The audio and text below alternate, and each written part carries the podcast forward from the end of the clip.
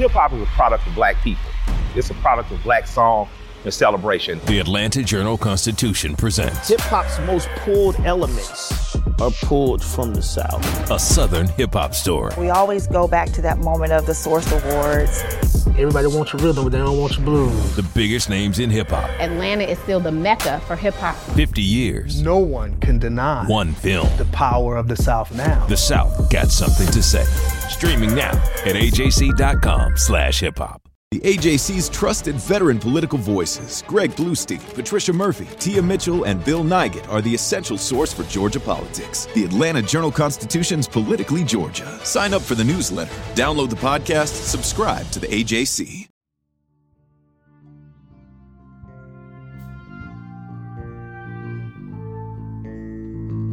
You're listening to Breakdown, an exclusive podcast of the Atlanta Journal Constitution. For more information, including photos, court records, and video, go to ajc.com slash news slash breakdown. Also, please join our Breakdown Facebook group to meet our reporters and ask questions about our story. Previously on Breakdown. The guys running down the road. They both grab their weapons. Greg McMichael arms himself with a Smith & Wesson 686 357 Magnum revolver.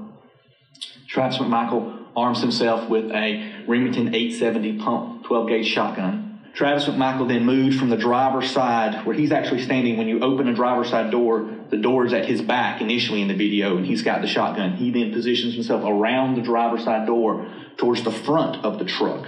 As he turns and goes toward Travis McMichael, you hear a shot. Then um, you see Travis McMichael moving backwards with um, Mr. Arbery. Um, obviously, they were engaged in a physical confrontation at this point. I believe Mr. Arbery was being pursued, and he ran till he couldn't run anymore, and then turned his back to a man with a shotgun, or or fight with his bare hands against a man with a shotgun, and he chose to fight.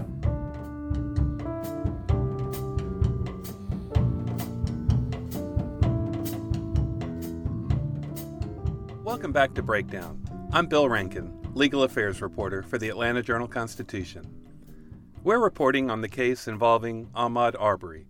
He was fatally shot February 23rd near the coastal town of Brunswick, Georgia. We have three men charged with Arbery's murder Travis McMichael, who fired the fatal shots, his father, Greg McMichael, a former cop and investigator for the local district attorney's office, and William Roddy Bryan, the fellow who joined in the chase and took the video of the shooting with his cell phone. When we last left you, a magistrate judge had presided over one of the longest probable cause hearings I've ever seen, and he found enough evidence to justify the charges against the three men. Meanwhile, the Arbery case had spurred the Georgia legislature to take up a hate crimes bill. At the time, Georgia was one of only four states without such a law. No doubt, GBI Special Agent Richard Dial's testimony at the preliminary hearing put even more impetus behind the legislation. Here's his testimony from episode 2 about what Roddy Bryan told investigators he saw and heard after Arbery was gunned down. Bryan said that after the shooting took place, before police arrival, while Mr. Arbery was on the ground, that he heard Travis McMichael make the statement, On June 23rd, the General Assembly overwhelmingly passed House Bill 426. It will allow enhanced criminal penalties against those who target their victims on the basis of race, gender, sexual orientation, sex, national origin, religion, or physical or mental disability.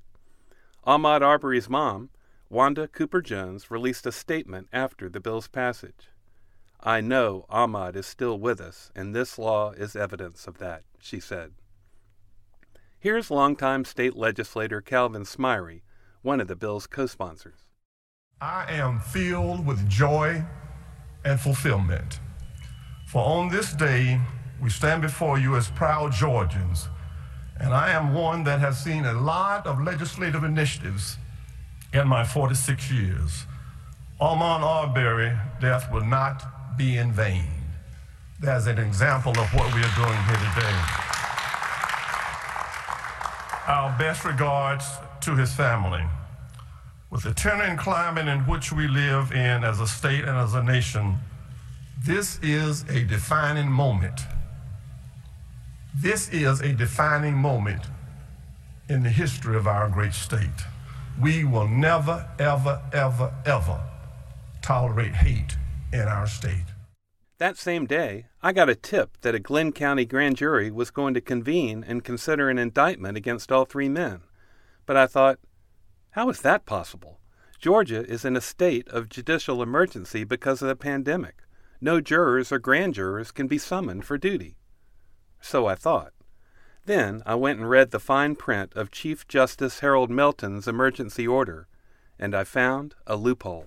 It said if a grand jury had already been convened before the judicial shutdown and the current term of court had not yet ended, members of that grand jury could still be called for duty, provided, of course, safety protocols were strictly adhered to. So I reached out to the Cobb County District Attorney's Office and everyone else who could confirm the grand jury was convening. I got nothing but crickets. And that universal silence had me pretty much convinced my tip was right on the money. And no surprise, the following day we received a heads up there would be a press conference by Cobb County DA Joyette Holmes at the Glynn County Courthouse in the early afternoon. Good afternoon. Today, the Glynn County Grand Jury did return an indictment against Travis McMichael, Greg McMichael, and William Bryan. Um, we were able to impanel, or excuse me, we were able to call in the grand jury that had already been impaneled prior to the judicial emergency. And we thank Sheriff Jump, the court administration, as well as the clerk's office for making sure that we could be compliant with uh, Chief Justice Melton's judicial emergency order. That judicial emergency order allowed us to bring in grand jurors who had already been impaneled, as long as we could do it in a safe way that went with the public health guidelines as well as social distancing. She said the grand jurors met in a large jury assembly room so they could practice social distancing. Everyone wore a mask and was provided hand sanitizer. I wondered how difficult it may have been to get what's called a true bill for an indictment. Holmes said her office's presentation lasted about 90 minutes. As for how long the grand jury deliberated, The true bill came back in less than 10 minutes. So a case that seemed to be mired in the pandemic shutdown had suddenly cleared a major hurdle, and with seemingly relative ease. That indictment does have nine charges on it. Those nine charges are malice murder, four counts of felony murder, and four felonies under which the predicates for the felony murder charges. This is another positive step, another great step for finding justice for Ahmaud, for finding justice for this family and the community beyond. Holmes said Cobb prosecutors called Arbery's family as soon as they obtained the indictment. The family was ecstatic to hear that it had happened this morning. Of course, with everything that's going on just around the country, with the judicial emergency that's in place, they had no idea when some of the next steps would happen after the last preliminary hearing. So to get that phone call that we were able to call in a grand jury and to do it safely and that they returned a true bill, they were extremely happy about that.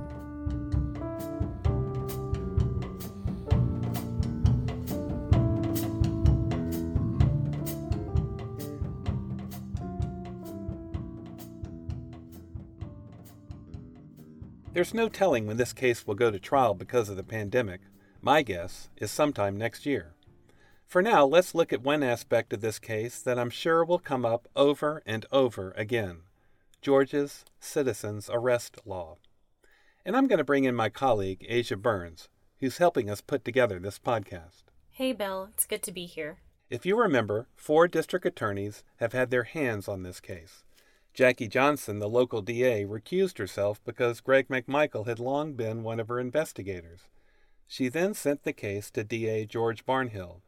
Barnhill oversees the neighboring Waycross Judicial Circuit. He didn't last too long either because the Arbery family accused his office of bias. As it turned out, Barnhill's son works for Johnson in the Brunswick DA's office. So, Barnhill recused himself. Before he left, he wrote an extremely controversial letter to Captain Tom Jump of the Glynn County Police Department, which had been investigating Arbery's killing. It was controversial because if Barnhill was recusing himself from the case, he really had no business giving his take on whether a crime had been committed. But he did so anyway. Okay, Asia, what did Barnhill say? He wrote, and I quote, It appears Travis McMichael, Greg McMichael, and William Bryan were following in hot pursuit a burglary suspect with solid first-hand probable cause in their neighborhood and asking slash telling him to stop. It appears their intent was to stop and hold this criminal suspect until law enforcement arrived. Under Georgia law, this is perfectly legal. Unquote. Barnhill then cited Georgia's citizen's arrest law. As regards Travis McMichael fatally shooting Arbery three times with his shotgun, Barnhill said McMichael was acting in self defense because Arbery had charged at him.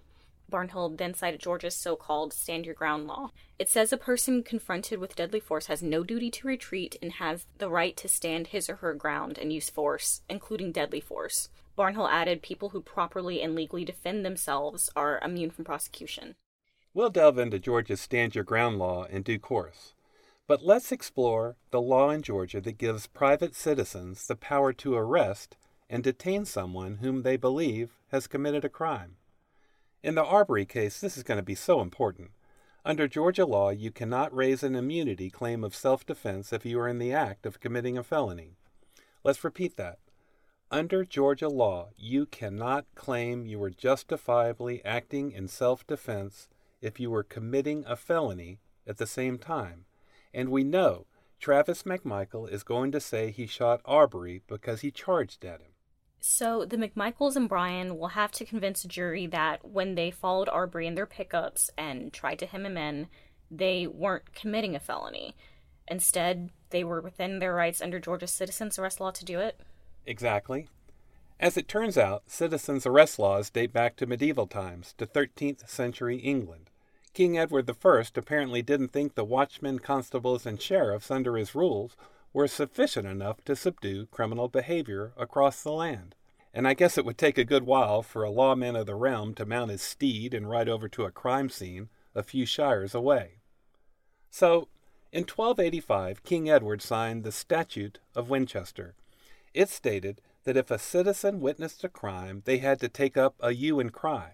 That would alert fellow citizens that an alleged wrongdoer was trying to escape.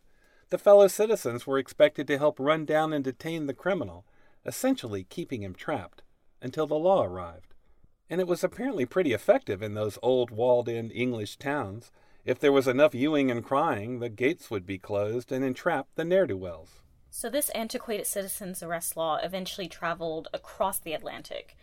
By our count, some form of this law is on the books in about 40 states, including Georgia. As for Georgia's citizens' arrest law, we have to tell it like it is. It has a god awful, ugly, damnable history. This law was literally written specifically to keep Negroes as slaves the same year of the Emancipation Proclamation, to look at the Georgia history of how many Black people whose lives have been taken invoking this statute to ignore that, I think, would be uh, injustice. That's Reverend James Woodall, the sitting president of Georgia's chapter of the NAACP. He testified via Zoom recently during a legislative hearing. Because of the Arbery case, state lawmakers are considering proposals to repeal Georgia's citizens' arrest law. And when talking about the law, Reverend Woodall talks about that time and that place. He notes that in 1861, the official code of Georgia was authored by Thomas Cobb, a lawyer, a slave owner, and a brigadier general for the Confederate Army. He was also married to the daughter of Georgia Supreme Court Chief Justice Joseph Henry Lumpkin, and with his father in law, Cobb helped found the University of Georgia's law school. And for a time, Cobb served as the official reporter for the state Supreme Court, and he wrote some respected legal works but he also wrote a defense of slavery in a meticulously researched treatise published in 1858. In the book, An Inquiry into the Law of Negro Slavery in the United States of America, Cobb explored the history of slavery in India, Egypt, Greece, Rome, Great Britain, the United States. He devoted one chapter to explain how slavery fit into the foundation of natural law. And just so there's no doubt about Cobb's thinking on the subject, I'll read this incredibly disturbing passage about what he called the physical, mental, and moral development of the Negro race. Quote, the physical frame is capable of great and long continued exertion. Their mental capacity renders them incapable of successful self development and yet adapts them for the direction of the wiser race. Unquote. This was pretty standard white Southern claptrap in that era. But this was the person who first put together our state's official code of laws? Sadly, yes. But Cobb would not live to see the enactment of the citizen's arrest law, which I'm sure would have had his full throated support in 1863. Yeah, a year earlier he was killed in the Battle of Fredericksburg. He was 39. Here's Reverend Woodall again. When the citizen's arrest law was first codified in 1863, the state was seeking to address the growing number of enslaved Africans that were fleeing plantations to join Union forces during the Civil War. This revision of the code empowered white Georgians to replace law enforcement and slave patrols to keep the enslaved Negroes in Georgia in chains.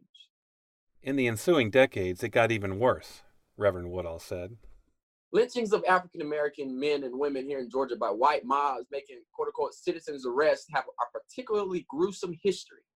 On January 22nd, 1912, four African Americans in Hamilton, Georgia, three men and a woman, were citizens arrested and lynched, accused of killing a white planter who was sexually abusing black women, uh, black girls and black women. On, Ju- on July 25 of 1946, two African American couples were dragged from their car at Morris Ford in Walton County, shot about 60 times by a mob of white men making a quote unquote citizen's arrest. No one was ever charged with their murders. Although not always explicitly invoked, Georgia's citizen's arrest statute supported or allowed for many of these lynchings. So, what does the law actually say? Here it is, verbatim. A private person may arrest an offender if the offense is committed in his presence or within his immediate knowledge. If the offense is a felony and the offender is escaping or attempting to escape, a private person may arrest him upon reasonable and probable grounds of suspicion. Well, that's pretty clear, isn't it? Yeah, the part about arresting an offender if the crime is committed in his presence is easy enough. But within his immediate knowledge? Immediate knowledge? What if it's in his slightly delayed but still somewhat timely knowledge? Seriously, I don't know what immediate knowledge is. Yes, and that part about a felony being committed by someone who's escaping. The private citizen may arrest that person upon reasonable and probable grounds of suspicion. First, the private citizen may not know his felonies from his misdemeanors. Second, reasonable and probable grounds of suspicion? That's not exactly a high bar of proof. I suspect that's the reason the legislature is looking into repealing this law. And why the McMichaels and Bryan will try to invoke it. The real problem is is that that nobody nobody consents to an arrest. Uh, no, an arrest necessarily requires some degree of force, and and whether it's just come along with me and you put your hands on the person's arm, or whether you have to you know fight them into a patrol car, police officers will tell you that that there's some degree of force in every arrest. And so the real question is is what level of force can a citizen use to effectuate that arrest? That's District Attorney Danny Porter from Gwinnett County, an Atlanta suburb. You've heard from him on Breakdown before. Right now in Georgia, it says that you can use the reasonable force necessary to to effectuate the arrest and to detain the individual. Although courts have held in a 2004 case that a in that case a shopkeeper shot a person who was in the store and refused to remain and the court and, and then he tried to claim that he was making a citizen's arrest for a felony theft and the court ruled that was a disproportionate use of force under the circumstances of the case. There was a second case, there was another case where a person pursued a burglar and beat him with a baseball bat, and the court held that was a disproportionate use of force. So I would say that the use of deadly force is is frowned upon in in the courts, and, and certainly uh, it shifts the analysis from a citizen's arrest to a defense of self or defense of others. Porter said he's no fan of the citizen's arrest law. Frankly, they remind me of the uh, Andy and Mayberry episode where Gomer Pyle was going around trying to make citizens arrest, and uh, they usually turn out badly. They usually uh, they usually are by, with someone's misinterpretation of the law.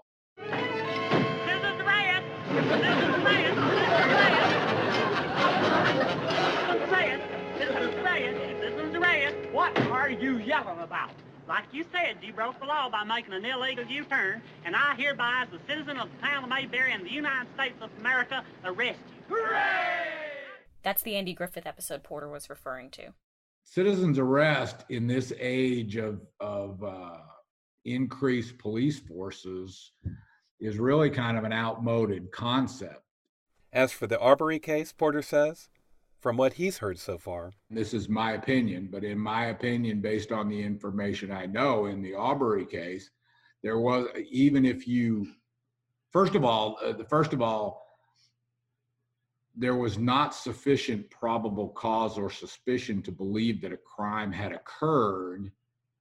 Therefore, there was no justification for pursuit, pursuit and detention.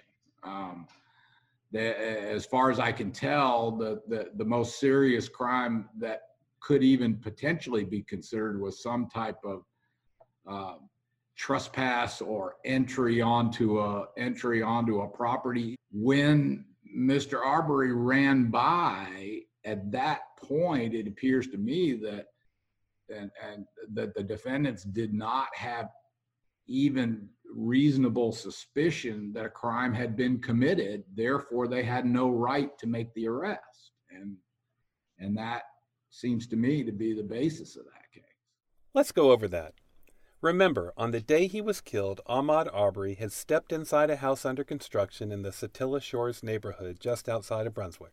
His family said he was out on one of his regular jogs and a gbi agent testified he thinks arbery stopped there to get a drink of water According to court testimony, Greg and Travis McMichael thought they had seen Arbery come out of that same home one night more than a week before, on February the 11th.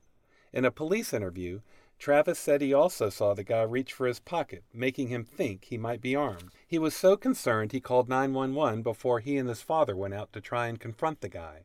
They apparently didn't find him. So, on the day of the fatal shooting, a neighbor sees Arbery go inside the home under construction, pop outside and run down the road. This man alerts the McMichaels about it, and they arm up, hop in Travis's pickup truck, and begin pursuing Arbery. So I don't think the McMichaels can say an offense had been committed in their presence. It doesn't look like it. But what about within their immediate knowledge? And do they have reasonable and probable grounds of suspicion to arrest someone who's trying to escape? There's that footage from a security camera inside the home that shows Arbery walking around in the place, and he doesn't take anything.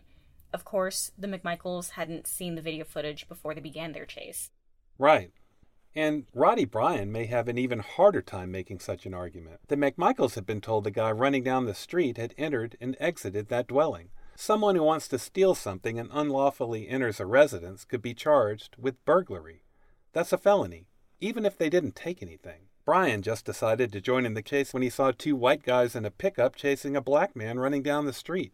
Nobody had told him they'd seen Arbery enter the house under construction. Even his own lawyer, Kevin Goff, seemed to acknowledge that during the preliminary hearing. Whatever was going on before, he doesn't know. Whatever was going on with the McMichaels uh, in Ahmaud Arbery, he minds his own business on, his front porch. Uh, something he doesn't go by, uh, followed by a truck that he does. And he does, with all due respect, what any patriotic American citizen would have done under the same circumstances. That's not exactly my definition of patriotism. Even prosecutor Jesse Evans told the court he thought Goff's statement was asinine, which sounds about right. I also don't think it's covered under Georgia's citizens arrest law. What about just calling 911? As for the McMichaels, we've seen no evidence so far that indicates Arbery had gone in that house to steal anything. If Danny Porter has it right that the only crime Arbery was committing was criminal trespass, That's also important because that's not a felony, it's a misdemeanor. So, to get right down to it, if lawyers for the McMichaels and Bryan can convince a jury they had reasonable and probable suspicions that Arbery had committed a felony and was escaping, they could try to track him down and detain him? That's the way I see it. Thanks so much, Asia. My pleasure. So that's the story on Citizen's arrest, which I expect to be one of the pillars of the McMichaels' defense. And here's the second pillar Travis McMichael would say he was acting in self defense when he fired those fatal shots, that he justifiably stood his ground.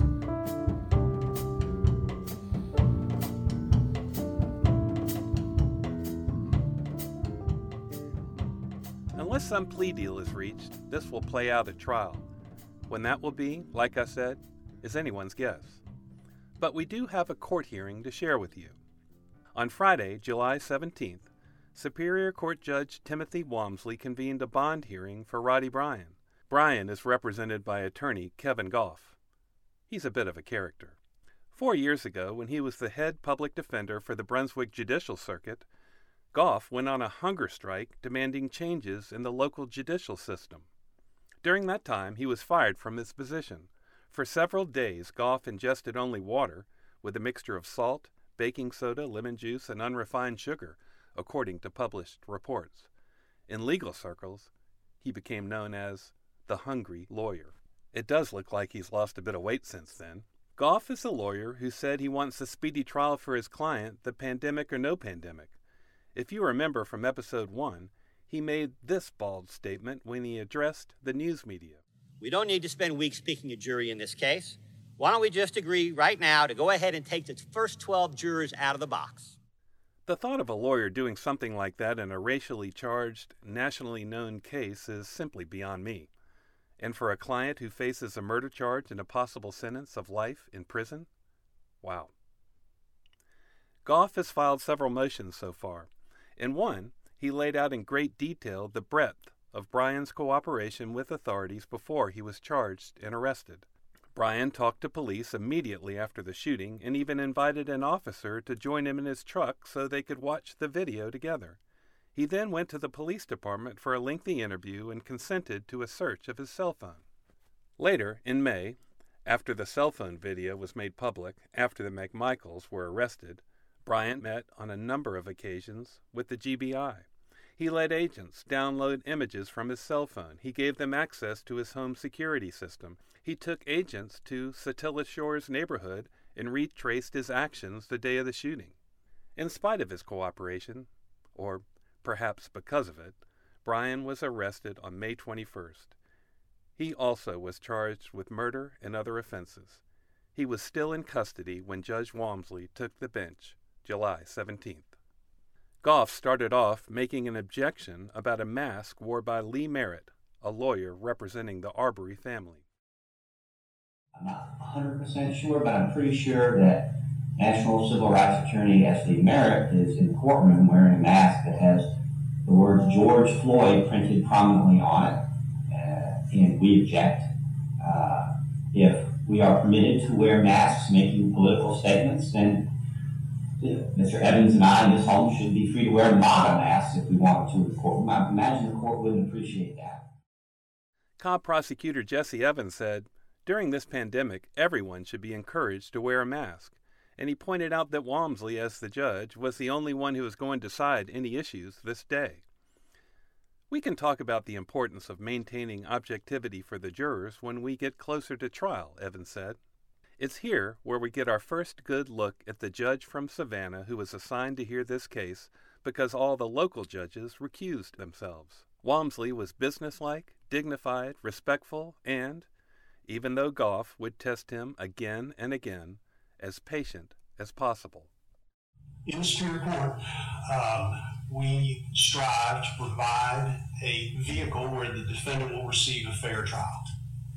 It is not a place for political statements. Uh, it's not a place for outbursts. Uh, it's a place where we try to take care of very serious business. In this particular case, uh, some of the most serious business that we can address, which is a charge of murder. I am not one for games. And I'm not one for wasting time on matters that um, although uh, in a way important, distract from the business before the court. Again, I didn't even notice that mask. Uh, but if it's some, and I'm, I'm going to overrule the objection, but I will instruct counsel uh, and generally to the gallery. If anything in this court becomes disruptive, it is the court's uh, position uh, that that disruption will be dealt with. Again, this is not a place to make a statement. Okay, here's a lesson in the law. In Georgia, the defendant must meet four conditions to be eligible for bail. He or she must show there is no significant risk of 1. Being a flight risk or missing court dates, 2. Being a threat or danger to any person or property in the community, 3. Committing another felony pending trial, and 4. Intimidating witnesses or obstructing justice. If those conditions are met, a reasonable bond should be allowed. Pretty straightforward, right? Well, Gough had other things in mind.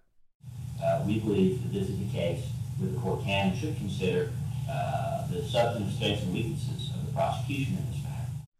Jesse Evans would have none of that. I don't believe that the strength of the case has anything to do with the considerations before this court today. Walmsley agreed. What I'm not going to do is have a bond hearing where the doors are thrown wide open to evidence in the case, admissible, inadmissible, or otherwise, under the pretense that we're talking about the strength of the case. Mr. Gough, we're not trying your case today. We've only had a seven-hour preliminary hearing. I've read that transcript. I'm fully aware of that evidence. So we're not going back over uh, all of the preliminary hearing matters, uh, as well as retrying a case in the context of a bond hearing. If you've got issues specific to bond, then so be it. I'm aware of the authority, but the authority isn't try your case on the day of the bond and then just kind of see how the chips lie. That's not what we're going to do here today. Undaunted, Gough then tried to submit into evidence documents showing Arbery was on probation for shoplifting at the time he was killed. We are tendering that because it is relevant to the claim of the state uh, that Mr. Arbery was justified uh, in assaulting uh, Travis McMichael in this case. Understanding that Mr. Bryan's liability here is largely derivative of the conduct of the McMichaels on the day in question. Their conduct was in fact justified and, and Mr. Arbery's conduct was not justified, and with all due respect, there's no case against Mr. Bryan either. Georgia's citizens arrest law justified Bryan's actions, Gough said. We contend that the, that the knowledge of Mr. Arbery as to what he had done in his past are relevant to whether his actions were objectively justifiable, uh, and therefore the shoplifting conviction would be relevant to whether he had reason to believe that he was subject to citizens arrest uh, for his conduct. Gough also tendered exhibits saying they showed Arbery had carried a weapon in a school zone and obstructed a police officer. We believe those are both relevant to the assessment of whether or not Mr. Arbery was justified in attacking uh, Mr. McMichael, whether Mr. McMichael was justified in defending himself. Arbery knew what he did, and Mr. Arbery knew what he had done in the past. To his credit, Walmsley didn't frown or redden or just explode. In measured tones, he told Gough. And let me be clear about something. Um, yes, the court's not going to be used as a vehicle to try the case outside of the court. Yes, sir. You understand the court's instruction? Yes. All right. Gough then called his only witness, Roddy Bryan's son, 26 year old Preston Bryan. As I understand it, your father has lost his home? Yes, sir. Do, do, are there other family members in southeast Georgia without disclosing addresses uh, where he would be able to live? Yes, sir. Uh, and if he were to be released, do you believe he'd be able to find other gainful employment? Yes. All right. Um, are you asking the court to release your father on a reasonable bond and bail pending trial? Yes, I am. Preston also said friends and family would put up property for a bond on his father's behalf. When it was the state's turn, Evans then read a victim impact statement by Ahmaud Arbery's father. I suffered the deepest loss a familiar, a family can endure. When the McMichaels, with the knowing participation of William Rodney Bryan Jr., acted as my son's judge, jury, and executioner, I urge the court to reject the motion for bond and continue to keep Mr. Bryan behind bars. Evans then called on Arbery's mother, Wanda Cooper Jones, to address the court. Bear with us, the audio here is not the best. William Bobby Bryan conspired with two other men to kill my youngest son. Mr. Bryan does not deny getting into his pickup truck and chasing my son. He does not deny blocking his pathway. He does not deny recording the murder of my son. He does not deny, deny being within feet of his co-conspirators as my son was called a racist name as he laid on the ground before passing away. He does not think there's anything wrong with what he did. He wants this court to allow him to go home. I am asking this court to say no. He cannot go home. He did not allow my son to go home because William Ryan did, did not, does not feel he did anything wrong. What is it to say to stop him from doing this again? He must remain in custody. He's dangerous, he's unapologetic, and therefore I'm asking this court to keep him behind bars. When it was time to argue the issue, Gough went first. He said there was not a scintilla of evidence to show Bryan would violate any of the four conditions required for a bond. Then he returned to his view of the strengths and weaknesses of the case. Mr. Bryan was not in communication with the McMichaels or anyone else that, that day prior to the shooting uh, about what was going on. He has had, as a matter of law, no knowledge of any unlawful if there was such unlawful intent on the part of the McMichaels. He cannot conspire to do something unlawful when he is unaware of it. He is, in fact, the state's star witness. If he had not made the video in this case, there would be no case. And notwithstanding the false narrative that has been painted, it is utterly absurd to think that there was a lynch mob or a posse running around to the shores in 2020. It didn't happen. And whatever was going on between the father and son, Greg and Travis McMichael, my client doesn't have any knowledge or awareness of any unlawful purpose. He can't have such knowledge. And he doesn't have such knowledge. So it doesn't matter how many counts there are. It doesn't matter how you spin it. The state cannot meet the mens rea element. This is a directed verdict all day long. A directed verdict all day long? Gough is saying that if this goes to trial, the prosecution's case against Bryant would be so weak that the judge would dismiss all charges before the jury even got a chance to deliberate. That's a directed verdict, and they are extremely, extremely rare, all day long. In response, Evans said there are a number of reasons Bryan may want to flee the area while out on bond. He said federal authorities are conducting a hate crimes investigation and may decide to charge Bryan. He said the state had a pile of evidence showing that Bryan routinely used racist language. We have a number of text communications that were extracted from this defendant's phone, and they are replete with racist and bigot remarks and communications, which goes directly to the risk of flight and concern that this defendant might pose a risk uh, once the Department of Justice has time to digest, digest this repeatedly this defendant uses the N-word, a term that I had to look up, bootlip, uh, talks about monkey parades, working like an N today. There's just a, a ton of filth in this defendant's text regarding that. Then, Evans dropped a bit of a bombshell. I've revealed this to Mr. Gough, and he knows that we talked about it on the phone. I can confirm as of yesterday that the GBI has opened an additional parallel investigation into sex crimes that's stemmed from this. So that confirmation came by the email yesterday. I say that to say that this now also heightens the risk of flight as well. Later that day, the GBI confirmed that the nearby Camden County Sheriff's Office had asked the GBI to initiate a sex crime investigation involving Bryan. Evans ended with this. This defendant participated in the chase, corralling, and murder of an unarmed man using a truck as a weapon.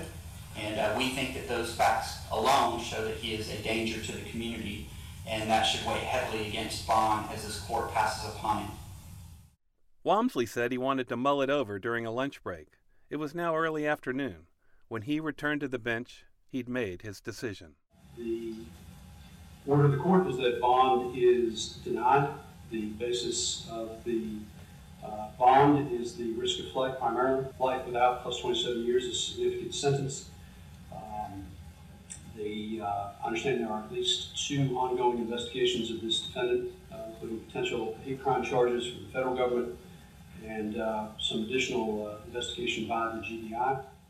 Walmsley's written order, issued later, found other reasons to deny bail, including this one. Bryan posed a danger to the community because the evidence showed he chased an unarmed man who was on foot with his truck, and the evidence indicates he may have struck Arbery during his pursuit.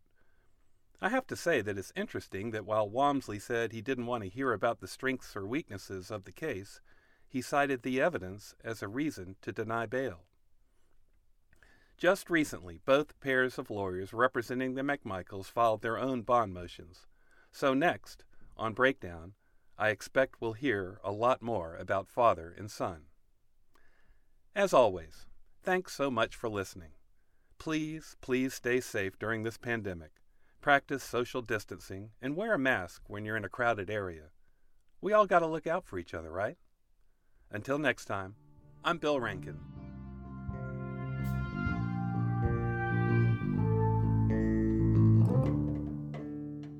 You've been listening to Breakdown, hosted and narrated by Bill Rankin. Produced by Asia Simone Burns and Bill Rankin. Edited by Jennifer Brett. Sound design by Asia Simone Burns. Special thanks to Kevin Riley, Sean McIntosh, Leroy Chapman, Monica Richardson, and Pete Corson. Please rate and review us on iTunes or your favorite download app. We also invite you to listen to the previous seven seasons of Breakdown. Our journalists at the Atlanta Journal Constitution are working around the clock to keep you updated on all the developments surrounding the Trump indictment. Now, the AJC is putting all of our coverage in one place with our new Trump 19 newsletter. Every Wednesday, you'll have our latest coverage and analysis on this historic case in your inbox. So sign up for free today at ajc.com slash indictment newsletter. That's all one word. ajc.com slash indictment newsletter. I'm Ernie Suggs, race and culture reporter for the Atlanta Journal Constitution. And I'm Nedra Rhone, lifestyle columnist. Atlanta has been known as the Black Mecca for so many years, but that means something different to everybody. It means everything to me. I've been living here for 24 years, and I am still amazed at how rich the city's black culture continues to grow. Every day I wake up, I learn something new. Well, you all can learn something new by subscribing to the Atlanta Journal Constitution's new newsletter called Unapologetically ATL. It's all about the people, the events, and the entertainment happening in metro Atlanta that black people might want to know about. Like historically black colleges and universities, Atlanta's thriving art scene, and the city's growing neighborhoods. Wherever you live, we want to hear from you. We want to hear what issues are important to you. So subscribe today at www.ajc.com slash unapologetically ATL. Only from the Atlanta Journal Constitution.